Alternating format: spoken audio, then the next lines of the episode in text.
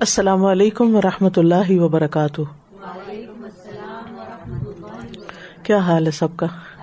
الحمد للہ نحمد نسلی اللہ رسول کریم ام فاعوذ باللہ من الشیطان الرجیم، بسم اللہ الرحمٰن الرحیم۔ ربش رحلی صدری ویسر لی امری وحل العقدم السانی قولی۔ الحمد للہ الرحیم الرحمٰن۔ الکریم المنان ہدانا للایمان وعلمنا القرآن. نحمده حمد الشاکرین ونستغفره استغفار الطائبین ونسأله من فضله العظیم، فهو الرب الکریم، البر الرحیم.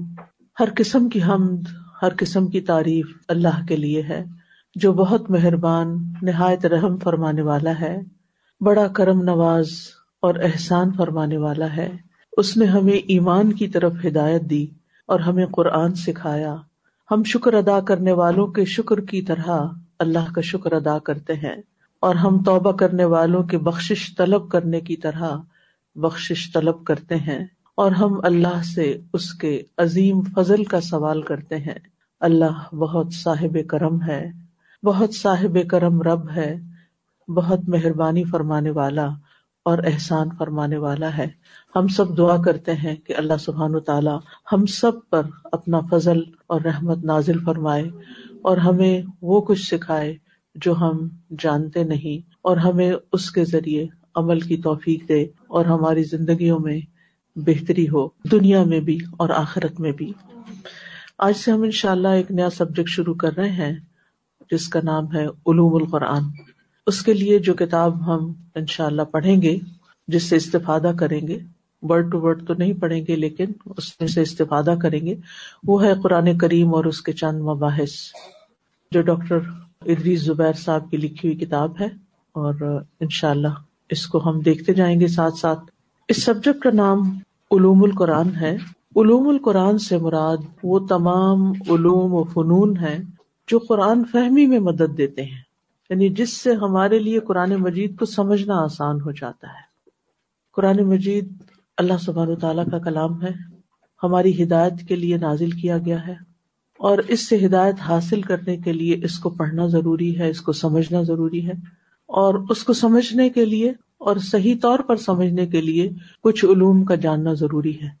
تو مناسب معلوم ہوتا ہے کہ قرآن پڑھنے والے، تعلیم القرآن کا کورس کرنے والے طالب علم علوم القرآن سے بھی واقف ہوں، قرآن کی تاریخ سے بھی واقف ہوں، اس کی کمپلیشن کے بارے میں بھی جانتے ہوں، اس کی اوتھینٹسٹی کے بارے میں بھی جانتے ہوں، اور پھر یہ کہ اس سے کس طرح معنی اخذ کیے جاتے ہیں، اور ان معنی کو کس طرح بیان کرنا چاہیے، ان کو ڈٹرمن کرنے کے لیے کون سے اصول اور قاعدے سامنے رکھنے چاہیے، تفسیر کرنے کے اصول کون سے ہوتے ہیں۔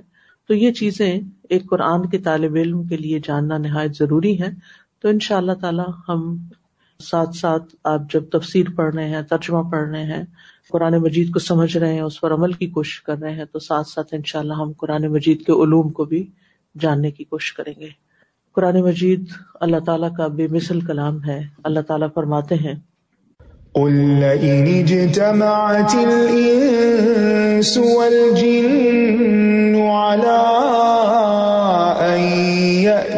بمثل هذا القرآن لا يأتون بمثله ولو كان بعضهم لبعض ظهيرا. سورة الاسراء کی آیت نمبر 88 اس کا مطلب ہے، آپ کہہ دیجیے، اگر تمام انسان اور تمام جن اس بات پر جمع ہو جائیں کہ وہ اس قرآن کی مانند کچھ اور لے آئیں، تو وہ اس جیسا لا نہ سکیں گے۔ اور جب سے قرآن نازل ہوا ہے، کوئی بھی اس جیسا کلام پیش نہیں کر سکا۔ فرمایا، اگرچہ ان میں سے بعض بعض کے مددگار بن جائیں یعنی انسان جنوں کے اور جن انسانوں کے اور انسان انسانوں کے اور جنات جنوں کے مددگار بن جائیں، سب اکٹھے ہو جائیں اور اس جیسا کلام پیش کریں تو پیش نہیں کر سکتے، کیونکہ یہ اللہ کا کلام ہے۔ لئی سا کمت لی ہی شعی قرآن مجید اللہ کا کلام ہے۔ ہم اس کو قرآن کیوں کہتے ہیں؟ اس کا لغوی معنی کیا ہے؟ یہ قرآن کا لفظ جو ہے، یہ عربی زبان کے فیل قرا کا مصدر ہے۔ قرا یقرا جس کا معنی ہوتا ہے قرات کرنا، پڑھنا۔ اسی سے اللہ کا فرمان ہے، ان علینا جم اہ و قرآن ادا قرا نہ ہو فتب قرآن ہو بے شک آپ کے سینے میں اس کا جمع کرنا، اس کا پڑھوانا ہمارے ہی ذمہ ہے۔ پھر جب ہم اسے پڑھ چکے تو آپ اس کے پڑھنے کی پیروی کیجیے۔ تو یہاں پر قرا کا لفظ پڑھنے کے معنوں میں استعمال ہوا ہے۔ ایک اور قول یہ ہے کہ یہ قرن سے ماخوذ ہے، جس کا معنی ہے جمع کرنا قرآن تو قرآن کو قرآن اس لیے کہا جاتا ہے کیونکہ قرآن نے تمام آیات، صورتوں وادوں وعیدوں، قصوں، احکامات، ممنوعات وغیرہ کو اپنے اندر جمع کر لیا ہے۔ یعنی بہت سے علم کا ایک خزانہ ہے جمع شدہ۔ شرعی معنی میں قرآن سے مراد یہ ہے کہ یہ اللہ تعالی کا کلام ہے جو اس کے رسول اور خاتم الانبیاء محمد صلی اللہ علیہ وسلم پر نازل کیا گیا، جس کو سورت الفاتحہ سے شروع کیا گیا اور سورت اناس پر ختم کیا گیا ہے۔ سورت الشعراء میں اللہ تعالیٰ اس کتاب کا تعارف کچھ یوں کرواتے ہیں وہ ان نحول تنزیل رب العالمین نزل بحر روح المین علاقل بکلی تکون من المنظرین اور بے شک یہ قرآن یقیناً رب العالمین کا نازل کیا ہوا ہے۔ یعنی کسی انسان کا لکھا ہوا نہیں ہے، رب العالمین کا نازل کرتا ہے۔ جسے امانت دار فرشتہ لے کر اترا ہے یعنی رب کی طرف سے جبریل امین لے کر آئے ہیں، تمہارے دل پر اترا ہے۔ یعنی نبی صلی اللہ علیہ وسلم کے دل پر جبریل امین نے اتارا یہ کلام۔ کیوں اتارا تاکہ تم خبردار کرنے والوں میں سے ہو جاؤ؟ لوگوں کو ان کے انجام سے خبردار کر دو، اچھے اور برے کاموں کے بارے میں خبردار کر دو۔ علماء نے قرآن مجید کی ایک جامع تعریف کی ہے، وہ کچھ یوں ہے۔ ہوا کلام اللہ تعالی غیر مخلوق خال عن الحشو ومانا به ظاہره المعجز المنزل على سیدنا محمد صلی اللہ علیہ وسلم۔ بواسطة جبریل بلسان عربی مبین المکتوب فی المصاحف المتعبد بتلاوته والمنقول الینا نقلا متواترا بلا شبهة یہ ڈیفینیشن جو کہ عربک میں ہے، اس لیے مناسب معلوم ہوتا ہے کہ اصل الفاظ کو پہلے دیکھا جائے، پھر اس کے معنی کو دیکھا جائے۔ کہ قرآن مجید کیا ہے؟ قرآن مجید اللہ تعالیٰ کا کلام ہے، غیر مخلوق ہے۔ یعنی کریشن نہیں ہے، کلام ہے اسپیچ ہے۔ ہم انسان اللہ کی کریشن اللہ کی مخلوق ہے پہاڑ، دریا، درخت، چاند، ستارے، آسمان، زمین سب مخلوق ہے قرآن مخلوق نہیں ہے، اللہ کا کلام ہے۔ بے مقصد گفتگو سے خالی ہے۔ اس میں کوئی بیکار بات نہیں کی گئی۔ اس کے ظاہری الفاظ اپنا معنی رکھتے ہیں۔ آجز کر دینے والا کلام ہے۔ ہمارے سردار محمد صلی اللہ علیہ وسلم پر جبری علیہ السلام کے ذریعے نازل ہوا ہے۔ یعنی اس قرآن کو اللہ سبحان و تعالیٰ نے جبریل علیہ السلام کے ذریعے محمد صلی اللہ علیہ وسلم پر نازل فرمایا۔ واضح عربی زبان میں ہے، جو صحیفوں میں لکھا ہوا ہے، جس کی تلاوت کو عبادت جانا گیا ہے، اور جسے تواتر کے ساتھ بغیر کسی شک و شبہ کے ہماری طرف نقل کیا گیا یعنی ہم تک پہنچا ہے۔ تواتر کے ساتھ یعنی بغیر کسی انقطاع کے کہ کوئی زمانہ اس پر ایسا نہیں گزرا کہ جب ہم یہ کہیں کہ فلاں دور میں قرآن مجید دنیا میں نہیں تھا، بلکہ مسلسل صنعت کے ساتھ ایک جنریشن سے دوسری جنریشن تک پاس آن ہوتا رہا ہے۔ تو یہ ہے قرآن کہ یہ اللہ کا کلام ہے، غیر مخلوق ہے، بے مقصد گفتگو سے خالی ہے۔ اس کے ظاہری الفاظ اپنا معنی رکھتے ہیں آجز کر دینے والا کلام ہے۔ ہمارے سردار محمد صلی اللہ علیہ وسلم پر جبریل امین کے ذریعے نازل ہوا ہے۔ واضح عربی زبان میں ہے، صحیفوں میں لکھا ہوا ہے۔ یعنی صرف سینا در سینا ہی منتقل نہیں ہو رہا، بلکہ لکھا ہوا بھی ہے۔ اس کی تلاوت کو عبادت جانا گیا ہے۔ اسے تواتر کے ساتھ بقے ہماری طرف نقل کیا گیا ہے۔ قرآن مجید کے کچھ اور نام بھی ہیں، جیسے الکتاب، جیسے الفلام را تل کا آیات الکتاب و قرآن مبین، الفرقان تبارک الدی نزل الفرقان علی انور و انزل الیکم نور مبینہ التنزیل و ان تنزیل رب العالمین الذکر وهذا ذکر مبارک انزلناہ اف انتم له منکرون تو یہ مختلف نام ہیں جو قرآن مجید کے لیے خود قرآن مجید کے اندر استعمال ہوئے ہیں۔ قرآن مجید کو ویسے تو قرآن مجید ہی کہا جاتا ہے، لیکن کچھ اس کے صفاتی نام بھی ہیں جن کا یہاں ذکر ہوا۔ ہے جیسے اللہ رب العزت کے صفاتی نام ہے اسماء و صفات ہیں۔ اسی طرح محمد صلی اللہ علیہ وسلم کے بھی کچھ اور نام ہے تو قرآن مجید کے بھی کچھ اور صفاتی نام ہے قرآن مجید کے کچھ خصائص بھی ہیں۔ سب سے پہلی بات تو یہ کہ یہ بہت واضح کتاب ہے۔ یعنی اس کتاب میں دین کے اصول اور فرو، اصول اصل کو کہتے فرو شاخوں کو کہتے ہیں۔ جیسے ایک درخت کا ایک اصل، اس کا تنا ہوتا ہے اور پھر اس کی شاخیں ہوتی ہیں۔ تو قرآن مجید میں بھی دین کے کچھ اصول بھی بتائے گئے اور کچھ فرو بھی۔ دنیا اور آخرت کے احکامات اور ہر وہ چیز جس کے بندے محتاج ہیں، جس کی بندوں کو ضرورت ہے۔ وہ تمام چیزیں واضح الفاظ اور نمایاں معنی کے ساتھ مکمل طور پر بیان کر دی گئی ہیں۔ پھر یہ کہ یہ نصیحت سے بھری کتاب ہے۔ والقرآن وکر بابرکت کتاب ہے۔ کتاب ان انزل کا مبارک ان لیت دبر آیاتی ہی ولیت الباب ابو حرا رضی اللہ عنہ کہا کرتے تھے، قرآن پڑھنے کی وجہ سے گھر اپنے رہنے والوں کے لیے کشادہ ہو جاتا ہے۔ یعنی ان کے دل کھلے ہو جاتے ہیں، ایک دوسرے کے لیے ایکسپٹینس بڑھ جاتی ہے اور گھروں میں برکت ہوتی ہے۔ اس میں فرشتے حاضر ہوتے ہیں۔ یعنی جس گھر میں قرآن پڑھا جاتا ہے، اس میں فرشتے حاضر ہوتے ہیں۔ شاطین اس گھر کو چھوڑ دیتے ہیں اور اس کی خیر و برکت بڑھ جاتی ہے۔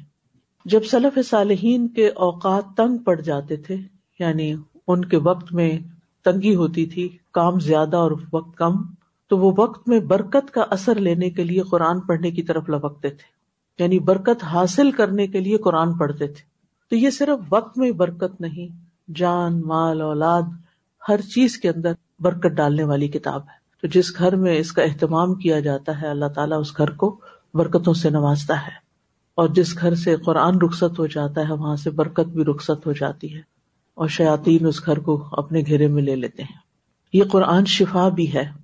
یا سقجا ات کو معزت ربی کم و شفا الما صدور و ہدم و رحمت المنین ہدایت ہے، رحمت ہے، شفا ہے۔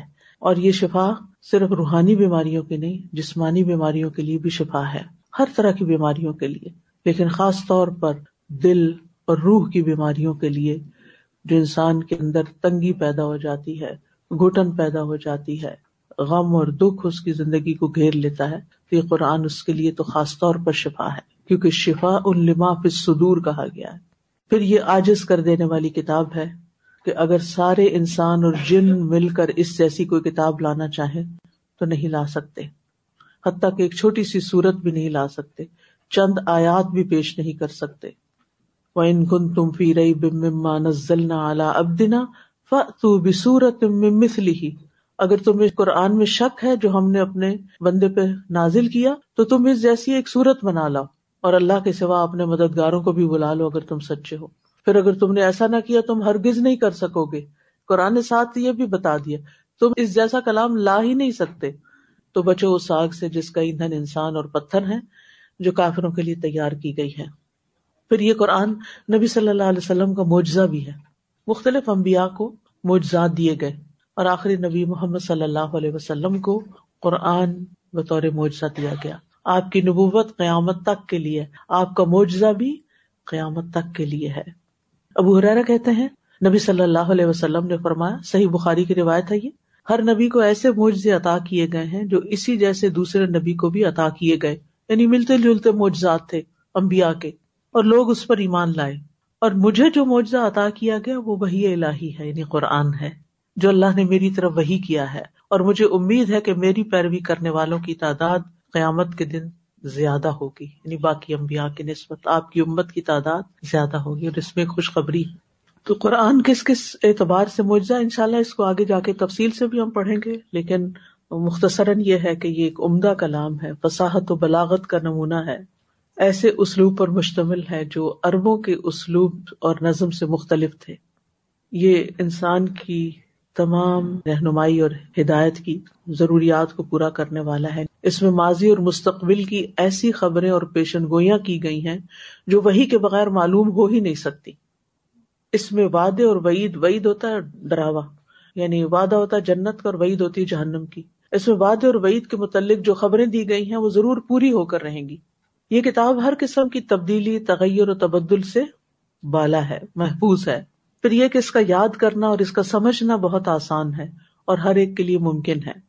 اس کی قرآد سے، اس کو بار بار پڑھنے سے انسان کے اندر بیزاری پیدا نہیں ہوتی، بلکہ انسان اس سے خوش ہوتا ہے، اس کو انجوائے کرتا ہے۔ کسی بھی کتاب کو ایک سے دو دفعہ زیادہ زیادہ آپ پڑھ سکتے ہیں، تین دفعہ پڑھ لیں گے، اس کے بعد نہیں پڑھ سکتے۔ لیکن قرآن مجید آپ سب نے زندگی میں کئی کئی بار پڑھا۔ تلاوت ہو یا فہم ہو یا کسی بھی اعتبار سے۔ لیکن آپ یہ نہیں کہہ سکتے بس یہ میرا آخری بار ہے، اب میں نہیں پڑھوں کیونکہ میں نے پڑھ لیا۔ جب بھی پڑھتے ہیں وہ آپ کو نیا محسوس ہوتا ہے۔ اور ہمیشہ یہ ہوتا ہے کہ جب ایک دفعہ ایک آیت کو پڑھتے ہیں تو ایک طرح کا معنی سمجھ میں آتا ہے، اور جب وہ دوسری دفعہ پڑھتے ہیں تو کوئی اور پہلو واضح ہو جاتا ہے۔ جب تیسری دفعہ پڑھتے ہیں تو ایک تیسرا پہلو واضح ہو جاتا ہے یعنی کتاب آجز کر دیتی ہے۔ اس کے معنی ختم نہیں ہوتے۔ پھر یہ کہ اس کی تمام خبریں سچی ہیں۔ اس میں کنٹرڈکشن نہیں ہے اور دنیا اور آخرت کے تمام فائدے سمیٹے ہوئے اس کتاب نے۔ عام طور پر جو کتابیں لکھی جاتی ہیں، دنیاوی کتابیں دنیا کے فائدوں کے بارے میں اور دینی کتابیں دینی فائدوں کے بارے میں، دینی معلومات کے بارے میں۔ لیکن یہ ایسی کتاب ہے جس میں دین اور دنیا دونوں کو کمبائن کر دیا گیا ہے۔ دونوں کے بارے میں رہنمائی دیتی ہے یہ کتاب۔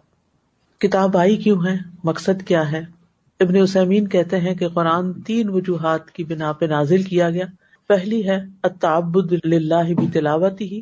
اس کی تلاوت کے ساتھ اللہ کی عبادت کرنا۔ کسی کتاب کو پڑھنا عبادت نہیں ہوتا، لیکن اس کو پڑھنا عبادت ہے۔ دوسرا ہے تدبر لمانی ہی، کہ اس کے معنی میں تدبر اور غور و فکر کرنا۔ اور تیسرا ہے الاتعاذ بھی یعنی اس پر عمل کرنا، اس سے نصیحت حاصل کرنا۔ یعنی اس کی ہم تلاوت بھی کریں، اور اگرچہ کسی کو ترجمہ نہ بھی آتا ہو سمجھ نہ بھی آتی ہو تو محض اس کے الفاظ کو پڑھنا عبادت کی نیت سے ایک بہترین کام ہے۔ جیسے آپ لوگ ریسنٹلی رمضان میں پڑھتے رہے اور اس وقت فوکس کس چیز پر ہوتا ہے؟ کہ قرآن کی تلاوت سے عبادت کی جائے اور دورہ قرآن وغیرہ میں اس کے معنی پر غور کیا جائے اور معنی کیوں سمجھے جائیں تاکہ اس کتاب ہدایت پر عمل کیا جا سکے۔ ابن قیم رحم اللہ کہتے ہیں، جہاں تک قرآن میں غور و فکر کرنے کا سوال ہے تو اس سے مراد ہے کہ دل کی نگاہوں کو اس کے معنی کے اوپر جما دینا۔ یعنی دل سے اس کو سمجھنا اور اس کے تدبر اور اس کے سمجھنے میں اپنی تمام فکر کو یکجا کر لینا۔ قرآن کے نازل ہونے کا یہی مقصد ہے۔ محض تلاوت مقصد نہیں ہے۔ یاد رکھیے، محض تلاوت مقصد نہیں ہے جو فہم اور تدبر کے بغیر ہو۔ وہ صرف ایک مقصد ہے کہ وہ عبادت کے لیے ہم تلاوت کرتے ہیں۔ لفظ تلاوت میں بھی آپ دیکھیے کہ تلاوت اور قرآت میں فرق ہوتا ہے۔ تلا یتلو تلون کا معنی ہوتا ہے کسی کی پیروی کرنا، کسی کے پیچھے آنا۔ تو تلاوت اس وقت ہوتی ہے جب انسان الفاظ کا پیچھا کرتا ہے یعنی اس کے معنی کو سمجھتا ہے۔ تو اللہ دین آتے نہ کتاب یتلو نہ حق کا تلاوت ہی حق کا تلاوت ہی صرف تجوید کے قاعدے اور قوانین پڑھ لینے اور امپلیمنٹ کرنے سے نہیں ہوتا، حق کا تلاوت ہی۔ جب تک اس کا معنی نہ سمجھا جائے۔ اور معنی کے بغیر جب صرف الفاظ کو پڑھتے ہیں تو وہ قرآت ہوتی ریڈ کرنا، ریسائٹ کرنا۔ تو قرآن مجید کا مقصد محض تلاوت کرنا نہیں ہے، محض یہ عبادت کی غرض سے، برکت کی غرض سے اس کو پڑھنا نہیں ہے، ریسائٹ کرنا نہیں بلکہ یہ کتاب ہدایت کے لیے آئی اور ہدایت کے لیے اس کو سمجھنا ضروری ہے اور دل کی نگاہوں سے اس کو پڑھنا ضروری ہے۔ اب ہمارا جو سبجیکٹ ہے وہ قرآن کے علوم پر مبنی ہے، علوم القرآن ہے۔ ٹھیک ہے؟ تو علوم القرآن جو ہے یہ مختلف علوم پر مشتمل ایک فن کا نام ہے، جس میں ہر اس چیز پر بحث کی جاتی ہے جس کا قرآن سے تعلق ہوتا ہے۔ جیسے تجوید قرآت تفسیر، نسخ وغیرہ۔ مان سخ میں نایت اب آپ پڑھ چکے ہیں پیچھے پہلے پارے میں۔ تو علوم القرآن جو ہے، یہ کچھ مباحث پر مبنی ہوتا ہے، جن کا تعلق قرآن مجید سے ہے۔ اور وہ کون سے علوم ہوتے ہیں جن میں اس کا نازل ہونے کے اعتبار سے اس پر بحث کی جاتی ہے؟ اس کی ترتیل، اس کا جمع کرنا کہ کیسے یہ جمع ہوا؟ اس کی کتابت لکھا کیسے جاتا ہے؟ کیونکہ قرآن مجید کا رسم الخط عام عربی زبان کے رسم الخط سے مختلف ہے۔ اس کی قرآت اس کے محکم اور متشابہات، اس کے ناسخ اور منسوخ، اس کے اعجاز جو ابھی معجزہ ہونا اوپر میں نے بتایا، اس کے اعجاز اور مختلف اسالیب اور اس کے متعلق شبہات دور کرنے کے بارے میں اس پڑھنا۔ اب سوال یہ پیدا ہوتا ہے کہ اس سبجیکٹ کو کیوں پڑھا جائے؟ اس کی کیا اہمیت ہے؟ کیا ضرورت ہے؟ جیسا کہ ابھی بات ہوئی کہ قرآن مجید سمجھنے کے لیے آیا ہے، عمل کرنے کے لیے آیا ہے۔ اور کوئی شخص اس وقت تک عمل نہیں کر سکتا جب تک اس کو سمجھے نہ، اور معنی سمجھے نہیں جا سکتے جب تک ان کی تفسیر کو نہ جانا جائے۔ کہ کس جگہ کس لفظ کا اصل میں معنی کیا ہے، مراد کیا ہے۔ اور کوئی بھی تفسیر کے سمندر میں غوطہ زن نہیں ہو سکتا جب تک وہ علوم القرآن کے ہتھیار سے مسلح نہ ہو۔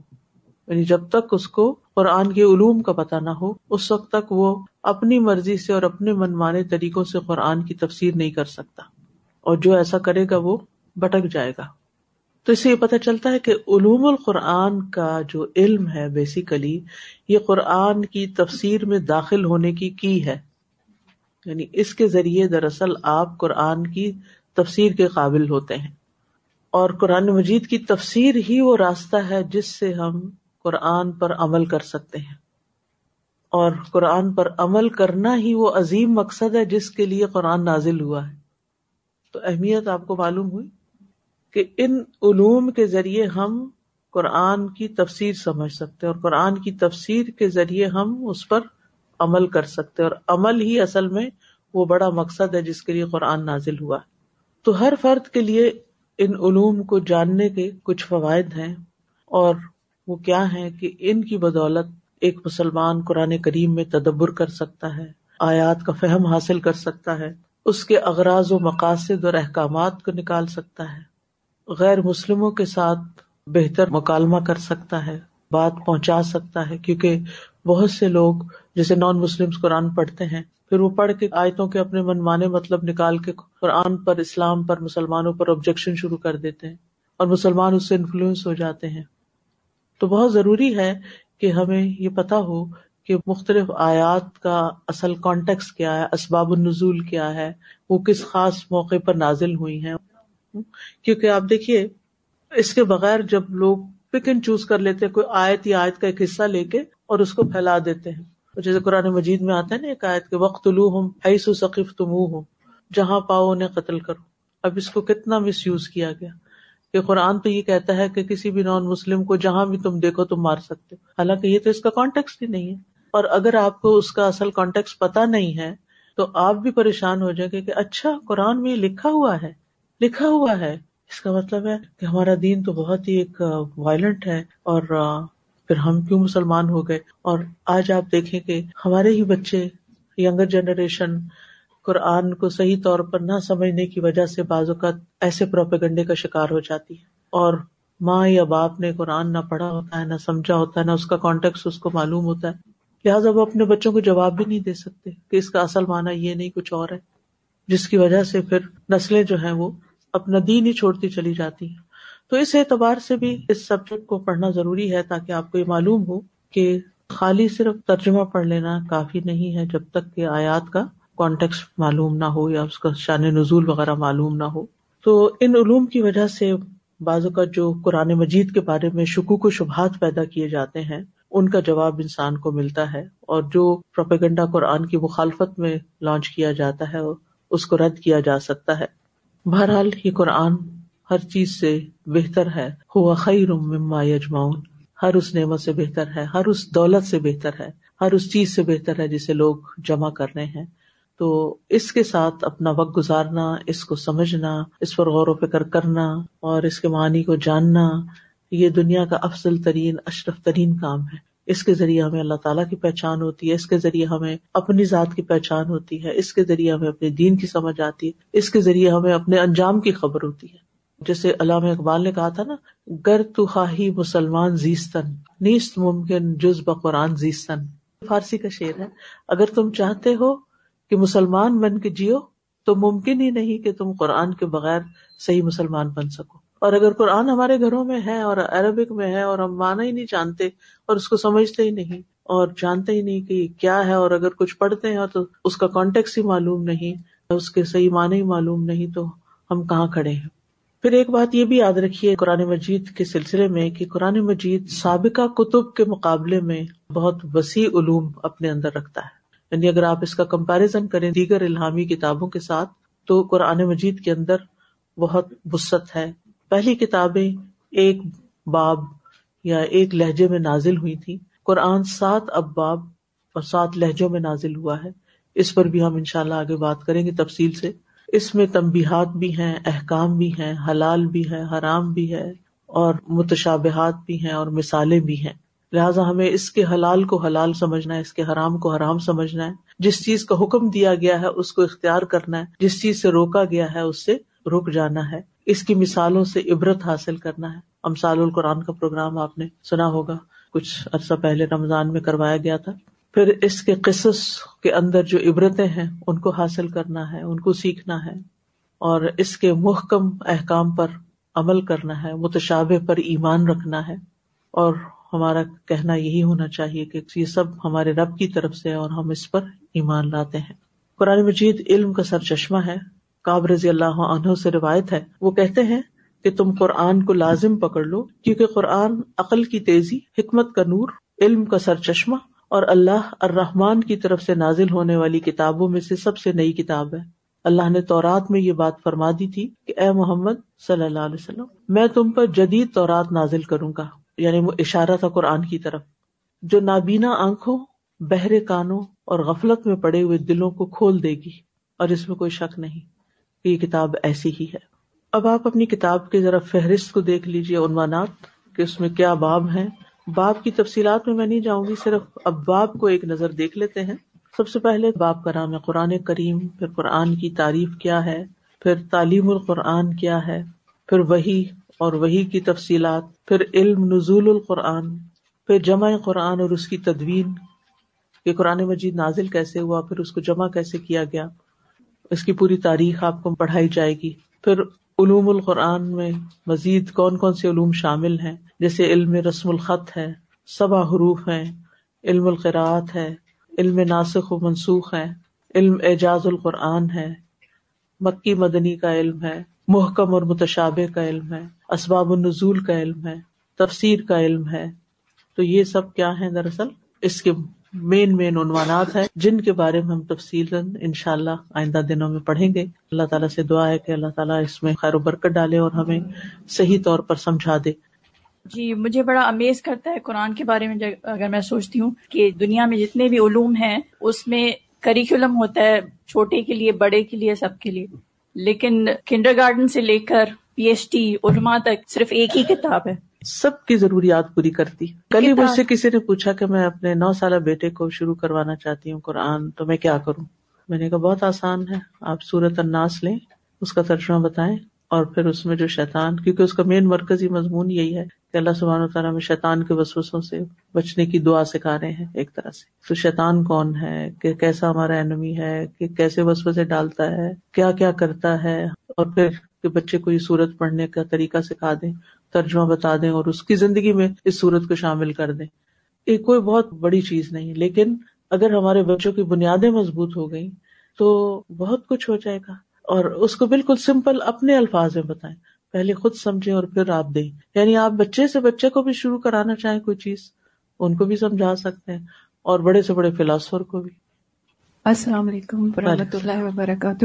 اساتذہ جی میں نے ایک بات نوٹس کیا لائک میں نے پہلے قرآن ہی پڑھا تھا جیسے آپ کہہ رہی ہیں قرآن ہم سب کے گھروں میں ہے اور وہ کلوز اوپر کہیں پڑا ہوتا ہے۔ ہم سمجھتے ہیں ہم نے اس کو ریسپیکٹ دیا اوپر رکھا ہے آپ کے لیول پہ نہیں ہے تو اوپر رکھتے لیکن ہم نے اسے کبھی پڑھا ہی نہیں ہے۔ اور ہم اتنی پرابلم میں سے گزرتے ہیں ہمیں رستہ نہیں مل رہا ہوتا۔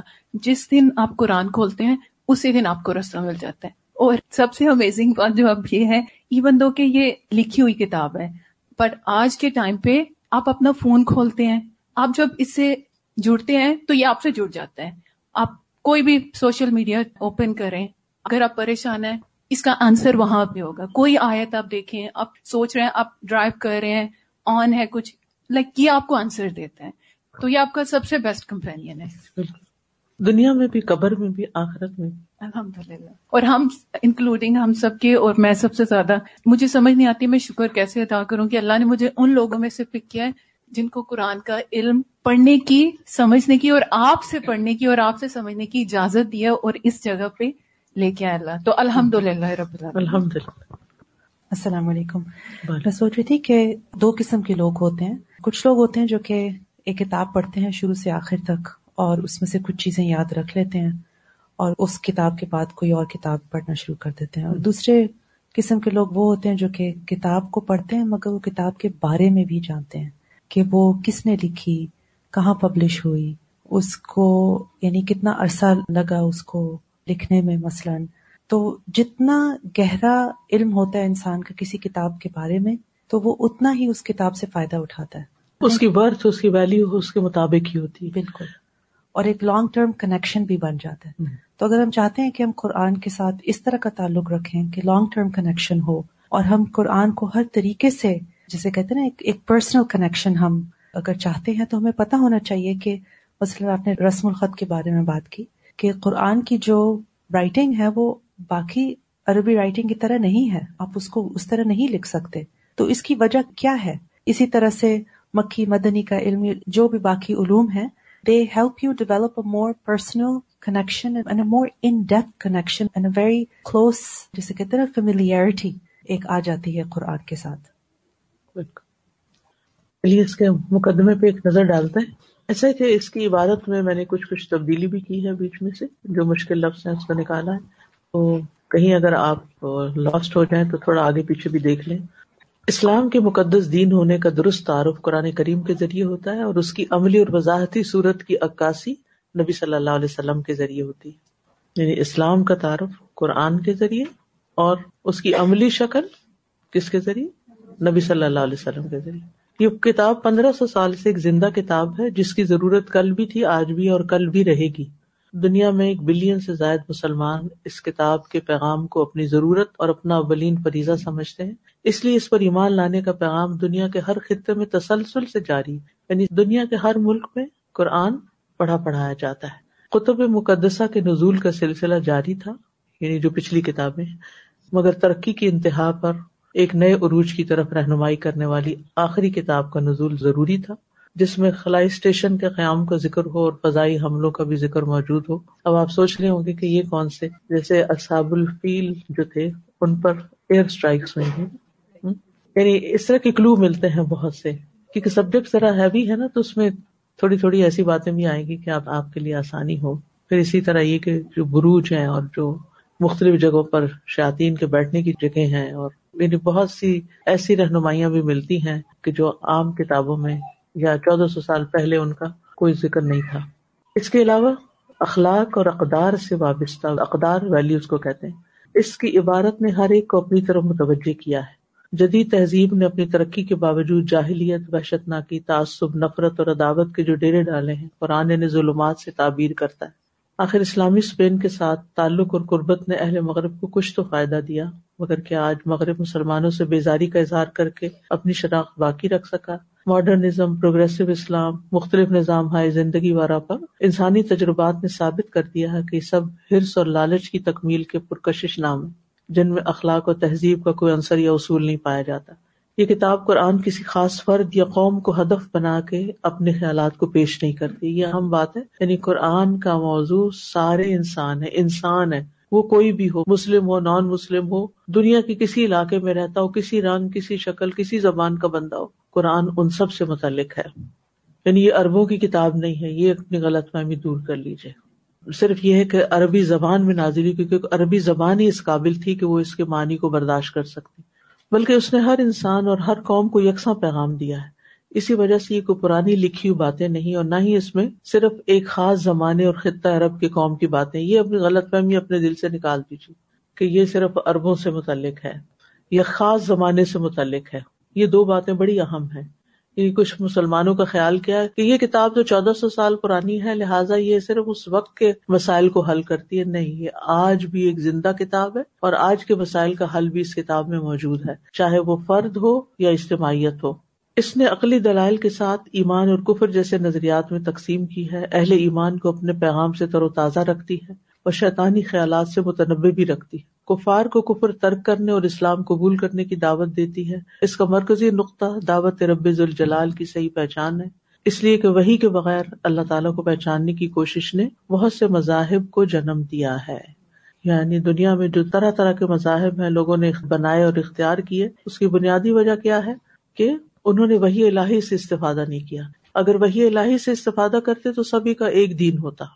کچھ علوم ایسے ہیں جنہیں جانے بغیر قرآن کو سمجھا نہیں جا سکتا اور ان علوم کو جانے بغیر قرآن فہمی یا قرآن تدبر کی دعوت دینا قرآن کریم پر سب سے بڑا ظلم ہوگا۔ یعنی ان علوم کو جانے بغیر یہ سمجھنا کہ ہم قرآن کو سمجھ گئے ہیں تو یہ حق ادا نہیں ہوگا۔ چند علوم خود قرآن کریم نے ہی بیان کر دیے ہیں اور کچھ علوم علماء کے غور و فکر کا نتیجہ ہے ٹھیک ہے؟ تو دو چیزیں ہو گئی نا۔ نمبر ایک، کچھ علوم قرآن کریم نے بیان کیے یعنی ان کا ذکر قرآن کریم کے اندر ہی ہے۔ اور کچھ علوم ایسے ہیں جو قرآن کا مطالعہ کرنے کے بعد علماء نے پھر اس سے اخذ کیے ہیں۔ اس کتاب میں یہی کوشش کی گئی ہے کہ ان علوم کا تعارف طلبا کو کروا دیا جائے۔ رب العزت سے دعا ہے کہ اللہ تعالیٰ اس کتاب کے لکھنے کو قبول فرمایا اب پہلا چیپٹر ہے قرآن کریم یعنی قرآن مجید کا تعارف ہے ایک طرح سے۔ قرآن ایک محفوظ کتاب ہے۔ القرآن ایک مقدس کتاب ہے جو اللہ کا کلام ہے، جسے فرشتوں کے پہرے میں اللہ تعالیٰ نے اتارا ہے۔ اور ہر قسم کی ملاوٹ سے اسے محفوظ کر کے شیطان کی پہنچ سے بھی بچا لیا ہے۔ یعنی کوئی اس میں مداخلت نہیں کر سکتا، کوئی اس میں اضافہ نہیں کر سکتا، کوئی اس میں کمی نہیں کر سکتا، کوئی اس میں تبدیلی نہیں کر سکتا۔ کیوں؟ اس لیے کہ اللہ تعالیٰ نے فرمایا، انا نہ ذکر و انا لہو الحافظ بے شک ہم نے ہی نصیحت نازل کی ہے اور ہم ضرور اس کی حفاظت کرنے والے ہیں۔ پچھلی کتابوں کی حفاظت کا ذمہ اللہ نے نہیں لیا تھا۔ وہ بندوں کے ذمے تھی حفاظت، بندے اس کی حفاظت نہ کر سکے۔ تو آخری کلام جو اللہ تعالیٰ نے دنیا میں انسانوں کی ہدایت کے لیے بھیجا، پھر اس کو محفوظ کلام بنایا۔ ہر طرح کی مداخلت سے محفوظ، اور پھر اس کی حفاظت کی ذمہ داری خود لی۔ اس لیے ہمارا اس بات پر ایمان ہے کہ قرآن میں چودہ سو سال سے کوئی تبدیلی نہیں ہوئی۔ اور بعض احادیث سے بھی پتہ چلتا ہے کہ نزول قرآن کے وقت آسمان میں کتنا سخت پہرا لگتا تھا اور سورج جن میں بھی اس کا ذکر آتا ہے۔ ابن عباس کہتے ہیں کہ آسمان میں شیاتین کے لیے بیٹھنے کی جگہ ہوا کرتی تھی تو وہ وہی غور سے سنا کرتے تھے اور اس سے پہلے ان پر ستارے بھی نہیں پھینکے جاتے تھے اور شیاتین رجم نہیں کیے جاتے تھے۔ یعنی جو شہاب ثاقب آتے ہیں نا شیاتین کے پیچھے قرآن کے نزول سے پہلے ایسا کچھ نہیں تھا۔ پھر جب وہ وہی سنتے تو زمین کی طرف اترتے یعنی قرآن کے نزول کو سنتے تو زمین کی طرف اترتے اور ایک بات سن کر اس میں اپنی نو باتیں ملا لیتے یعنی جو فرشتوں کو احکامات ملتے تھے اس کی بات ہو رہی۔ پھر جب نبی صلی اللہ علیہ وسلم کو مبوس کیا گیا تو شیتانوں میں سے جو بھی اپنے ٹھکانے پہ پہنچتا، اس کے پاس شہاب ثاقب آتا اور اسے نہ چھوڑتا، یہاں تک کہ اسے جلا ڈالتا۔ یعنی اتنا سخت پہرا تھا۔ انہوں نے ابلیس سے اس چیز کی شکایت کی۔ اس نے کہا، اس کی وجہ اس کے سوا کچھ نہیں کہ کوئی نئی بات ہو گئی ہے۔ چنانچہ اس نے اپنے لشکروں کو ہر طرف پھیلا دیا۔ تو اچانک انہوں نے رسول اللہ صلی اللہ علیہ وسلم کو دیکھا جو نخلا کے پہاڑوں کے درمیان نماز پڑھا رہے تھے۔ انہوں نے ابلیس کے پاس آ کر اسے یہ خبر سنائی۔ اس نے کہا، یہی اصل وجہ ہے جس کی وجہ سے آسمانوں پہ پہرا لگ گیا ہے کہ آخری کلام نازل ہو رہا ہے۔ تو اس سارے پیج کا خلاصہ کیا ہے کہ قرآن ایک محفوظ کتاب ہے۔ اس پر پوری طرح ٹرسٹ کیا جا سکتا ہے۔ اس کی حفاظت کا ذمہ اللہ نے لیا ہے۔ اس لیے آنکھیں کھول کے بھی اور آنکھیں بند کر کے بھی اس کی ہر بات پر یقین کر سکتے ہیں آپ کہ یہ سچی کتاب ہے۔ غالق الکتاب لا رہی بفی حدل المتقین یہ صحیفہ الہی ہر اس شخص کو اس کے مقصد اور ہمیشہ کے مقام سے کہ کہاں جا کے رہنا ہے اس کو آگاہ کرتا ہے۔ یہ الہامی الفاظ ہمارے خالق کے ہیں، جو ہماری منزل اور انجام سے باخبر ہے اور باخبر کرتا ہے۔ یہ کتاب سب کے لیے پیام رحمت ہے اور مسلمان کی زندگی کا اڑنا بچھونا ہے۔ یعنی مسلمان کی زندگی کا کوئی کام مکمل نہیں ہوتا جب تک کہ وہ اس کتاب سے تعلق نہ رکھتا ہو۔ یہ عظیم کتاب آدم تا رسول رحمت صلی اللہ علیہ وسلم کچھ رسول اور امبیا اور ان کی اقوام کی تہذیبی اور نظریاتی حالت پہ روشنی ڈالتی۔ یعنی اس کتاب میں پچھلی اقوام کے حالات کا بھی ذکر ہے۔ ان کی ہدایت کا جو سامان اللہ نے فراہم کیا، اس کا بھی ذکر اس میں ہے۔ اس میں گزشتہ قوموں کا عروج و زوال اور اپنی مقدس کتاب سے ان کی عدم دلچسپی اور ان کی تحریفی کوششوں کا بھی ذکر ہے۔ جیسے پہلے بارے میں آپ نے پڑھا تھا نا، اہل کتاب کے بارے میں، کہ وہ اپنی کتاب کے ساتھ کیا کرتے تھے؟ یہ حرفون الکلمہ ام مواد کہ اس میں تحریف کرتے تھے۔ تو اس کتاب کے اندر اس کا بھی ذکر ہے۔ چند ترقی یافتہ اقوام اور ان کے قائدین اور رہنماؤں کا ذکر بھی ہے۔ جن کی شرکیہ حرکتوں اور خرافاتی عقائد پر تمبی کے بعد انہیں نشان عبرت بنا دیا گیا۔ جیسے مختلف شخصیات ہیں، جیسے قارون، حامان، فرعون اور کچھ اور ایسے لوگ کہ جو دنیاوی اعتبار سے بہت اعلیٰ اسٹیٹس رکھتے تھے۔ لیکن انہوں نے جب اللہ کی بات کو نہیں مانا، اپنے پیغمبر کی بات کا انکار کیا، تو پھر ان کو نشان عبرت بنا دیا گیا۔ یعنی فرونی تہذیب کا عروج اور پھر اس کا زوال، اور زوال کا سبب کیا بنا یہ قرآن ہمیں بتاتا ہے۔ کتنی سادہ اور صاف بات تھی، ان سالے بندوں کی جو ہر دور میں انہیں مخلوق اور بندوں کی عبادت سے توڑ کر رب الجلال کی چوکٹ پر جھکنے کا درس دیتے رہے۔ جو باز آ گئے، وہ رب قدیم کی رحمت سے بچ گئے اور جو جانتے بوجھتے اڑے رہے، انہیں ان کی ترقی اور عروج سمیت توڑ کر رکھ دیا گیا۔ یہ قرآن انہیں پیغامات کا تسلسل ہے اور اللہ کی طرف لوٹنے کی دعوت دینے کے لیے آیا ہے اور قیامت تک وہی نظریہ اور عقیدہ ہر شخص کو پیش کرنے کے لیے آیا ہے جو زندہ ہے اور شرک کی دلدل میں پھنس کر مختلف توہمات اور خرافات میں غرق ہو چکا ہے۔ اسے دوبارہ مالک حقیقی کی چوکٹ پر جھکانا چاہتا ہے۔ یعنی قرآن کا اصل مقصد کیا ہے کہ لوگوں کو، لوگوں کی غلامی، اپنے نفس کی غلامی، مال و دولت کی غلامی اور دیگر غلامیوں سے نکال کر اللہ کی غلامی میں دے۔ یا ربکم الذی خلقکم۔ یعنی بندوں کو، بندوں کی غلامی سے نجات دلا کر، خود اپنی آپ کی غلامی سے نجات دلا کر اللہ کا بندہ بنایا جائے۔ یہ اصل مقصد ہے۔ اور جہاں تک قرآن مجید میں سابقہ قوموں کے حالات کا تعلق ہے، تو اس میں آپ دیکھیے کہ قومیات کا ذکر کتنی تفصیل سے صورت الفجر میں بیان ہوا۔ علم ترقی ففال ربو کا بیاد رمضات الماد اللہ تیلم یخلق مصر حافل بلا یعنی کتنی ڈیٹیل ہے نا ان کے بارے میں۔ پھر سمود اللہ دین جاب الصخر بلواد و فرعون ضلع اوتاد اللہ دین تغوف البلاد و اکثر فی الفساد، فصب علیہم ربو کا سوتا عذاب۔ کیا تم نے دیکھا نہیں تیرے رب نے آد کے ساتھ کیا کیا؟ وہ آج جو ارم قبیلے کے لوگ تھے، ستونوں والے، وہ کہ ان جیسا کوئی شہروں میں پیدا نہیں کیا گیا۔ اور سمود کے ساتھ کس طرح کیا جنہوں نے وادی میں چٹانوں کو تراشا؟ میخوں والے فرعون کے ساتھ کیا کیا؟ وہ لوگ جو شہروں میں حد سے بڑھ گئے، انہوں نے بہت زیادہ فساد پھیلایا۔ تو تیرے رب نے ان پر عذاب کا کوڑا برسا دیا۔ یقیناً تیرا رب گھات میں ہے۔ پھر اسی طرح قوم نو قوم لوت اور دیگر اقوام کا بھی ذکر آتا ہے۔ اس کتاب نے ہمیں ہماری ذات سے باخبر کیا اور رسول آخر زمان سے جوڑے رکھا۔ اور اس کی وجہ یہ ہے کہ امبیا نہیں رہے، پچھلی کتب تبدیل ہو چکی ہیں۔ تو کس طرح سے رہنمائی لی جاتی؟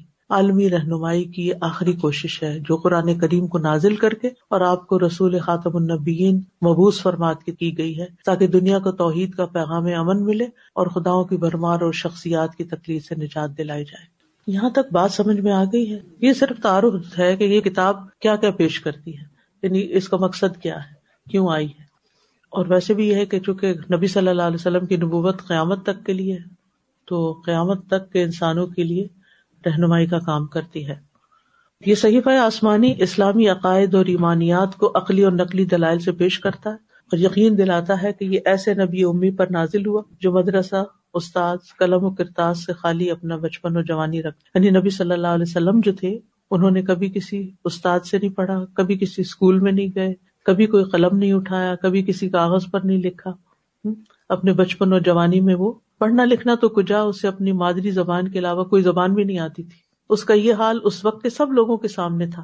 اس لیے ناممکن ہے کہ وہ پچھلے زمانوں کی تاریخی باتیں کرے یہ بڑی اہم بات ہے۔ یعنی اگر آپ نے قرآن مجید کی سچائی کو اسٹیبلش کرنا ہے تو یہ بات آپ اپنے بچوں سے یا متعلقین سے شیئر کر سکتے ہیں کہ جن پر قرآن نازل ہوا، انہوں نے کبھی کچھ پڑھا لکھا تھا ہی نہیں۔ نہ پڑھنا لکھنا جانتے تھے اور نہ ہی کوئی کتابیں پڑھی تھی انہیں، نہ ہی وہاں مکہ میں کوئی لائبریریاں تھیں اور نہ ہی کوئی ایسے اسکالرس تھے رب امی تھے ان کو پچھلی قوموں کی تاریخ نہیں پتا تھی۔ لیکن کس تفصیل کے ساتھ آپ صلی اللہ علیہ وسلم نے یہ تفصیل بتائی تو اس سے کیا پتا چلتا ہے کہ یہ قرآن آپ کا لکھا ہوا نہیں ہے، اللہ کی طرف سے نازل ہوا ہے۔ وہ اس غیر محیط فضا کے چھپے رازوں کو یا بارش اور ہوا کے نظام کو یا بچے کے رحم مادر میں بڑھنے کے مختلف ادبار کو بہت باریکی اور تفصیل سے از خود بیان کرے۔ یہ عظیم کتاب سیرت رسول اکرم صلی اللہ علیہ وسلم کے ساتھ ہم آہنگ ہے اس کی سچائی میں رسول کی سچائی اور رسول کی سچائی میں اس کی سچائی جھلکتی ہے۔ آپ تو نزول کتاب سے قبل ہی صادق و امین کہلاتے تھے۔ یعنی کہ سچائی آپ کے علامت تھی اور سچائی سے مزین ہی کلام اللہ جو ہے، یہ کتاب بذریعہ روح الامین آپ تک پہنچی اور آپ نے اطلاع دی کہ یہ اللہ کا کلام ہے۔ اور اسے تسلیم کیا گیا۔ اس کے علاوہ آپ نے جو فرمایا وہ حدیث رسول بن گئی۔ اس فرق کو واضح کرنے کے بعد آپ صلی اللہ علیہ وسلم کے رسول اللہ ہونے پر شک کی گنجائش باقی نہیں رہتی، ورنہ آپ اپنے کلام کو بھی کلام اللہ فرما سکتے تھے۔ یہ بھی ایک بڑی اہم بات ہے کہ قرآن الگ ہے اور حدیث الگ ہے، ورنہ آپ حدیث کو بھی قرآن ہی بتاتے۔ تو یہ ایک بہت بڑی دلیل ہے اس بات کی کہ قرآن اللہ کا کلام ہے اور نبی صلی اللہ علیہ وسلم کے کلام سے الگ ہے، مختلف ہے۔ تو کوشش کیجیے جو پڑھا ہے اس کو دہرائیں ضرور تاکہ آپ کو جو چیز سمجھ نہ آئے آپ دوبارہ پوچھ سکیں اور نیکسٹ کو بھی اگر کچھ آپ کا دل چاہے یا آپ کے لیے آسان ہو تو تھوڑی سی ریڈنگ کر کے آ جائیں تاکہ بات جلدی سمجھ میں آئے۔ جو بات سمجھ نہ آئے آپ بار بار بھی پوچھ سکتے ہیں۔ میری تمنا یہ ہے کہ یہ علم اس طرح آپ کے اندر آئے کہ آپ کو قرآن پر مزید کانفیڈینس حاصل ہو اور مزید بہتر طریقے سے آپ اس کو پریزنٹ کر سکے۔ واخر داوانا الحمد للہ رب العالمین۔ سبحان اللہ و بحمد کا اشد اللہ اللہ اللہ انت استخر کا و اطوب السلام علیکم و رحمۃ اللہ وبرکاتہ۔ يا أيها الناس قد جاءكم برهان من ربكم وأنزلنا إليكم نورا مبينا فأما الذين آمنوا بالله واعتصموا به فسيدخلهم في رحمة منه وفضل ويهديهم إليه صراطا مستقيما